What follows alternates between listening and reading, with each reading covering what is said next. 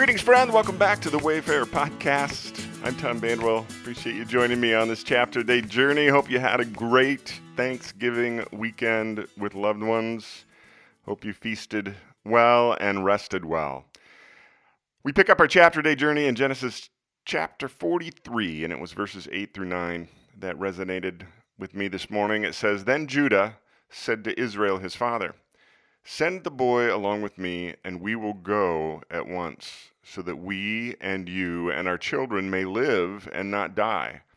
I myself will guarantee Benjamin's safety. You can hold me personally responsible for him. If I do not bring him back to you and set him here before you, I will bear the blame before you all my life. Today's podcast is entitled Generational Impact. As I mentioned in a post last week, I consciously spent several years of my own life investigating my family history. The quest was motivated by a desire to understand the family systems from which I descended and how they may have influenced my own family system, my childhood, the person that I've become. One of the things that I discovered in my quest was the fact that decisions can have a far reaching generational impact. My maternal great grandfather committed suicide, and the story goes that he had been diagnosed with tuberculosis, which was a death sentence at that time. The family suspected that he killed himself to spare them the agony and the financial burden of his care.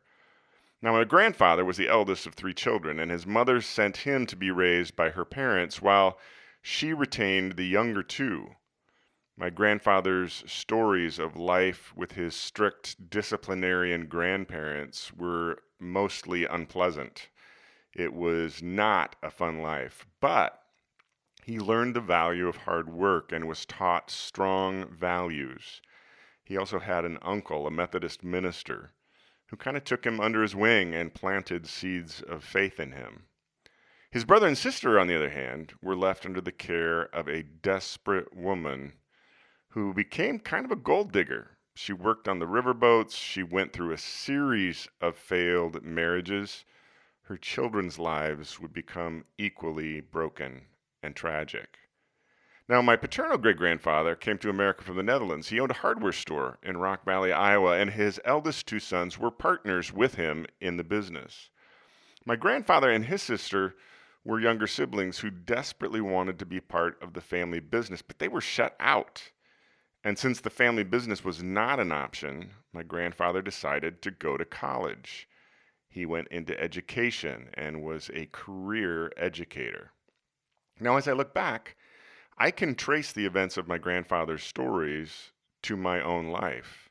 Had my grandfather not have been farmed out to his grandparents, taught the strict lessons of hard work, discipline, and spiritual values, my mother would not have been the person she was, and those life lessons would not have been passed down. Had my paternal grandfather not gone into education, I'm not sure how much education would have been valued in my own family. I'm not sure my siblings and I would have had the life journeys we've had or would have had the careers that we've chosen. I even discovered unexpectedly that my love of theater may have had its roots in my Grandpa Vanderwell's college years at Central College, right here in Pella, Iowa. Now, in today's chapter, there's a subtle shift in the storyline that is lost on most readers, and few see the generational impact that the events will have on the history not only of the family, but of the world. Desperate for more food to ensure their survival, Israel tells his sons to go buy more grain in Egypt. But Joseph had told them not to return without their youngest brother, Benjamin. Judah steps up to take personal responsibility for Benjamin's safety.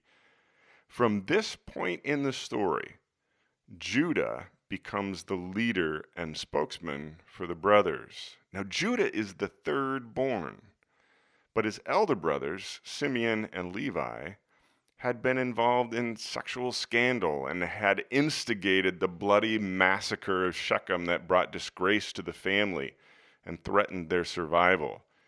So Judah ends up taking leadership. Now, hundreds of years later, the 12 tribes would be settled in the promised land. The tribe of Judah would emerge as the leading tribe.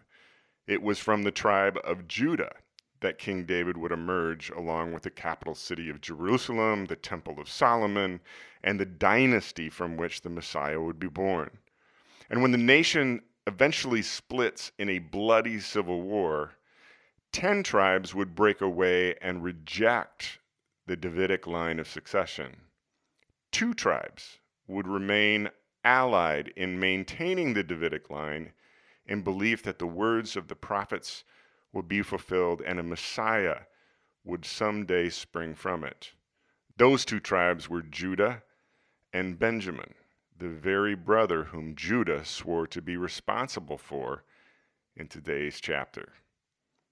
So, in the quiet this morning, I can't help but think about the decisions we make in our lives that will have a generational impact on our descendants. Now, I can see the past and I can see how it's affected my own life story. It's harder to imagine how my own choices and decisions will affect my great grandchildren, my great grandnephews, and my great grandnieces.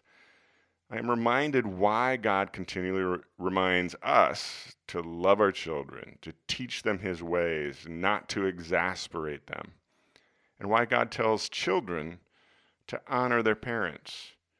For good or ill, we are part of one another's stories and the stories of generations who will come after us. And while I have no control over those who came before me, nor do I control those who will come after me, I do have control of my own story, my own family relationships on this journey. I best consider what I do with those relationships. and Consider it wisely. I hope you have a great day, my friend, wherever the journey takes you. We'll see you back here tomorrow.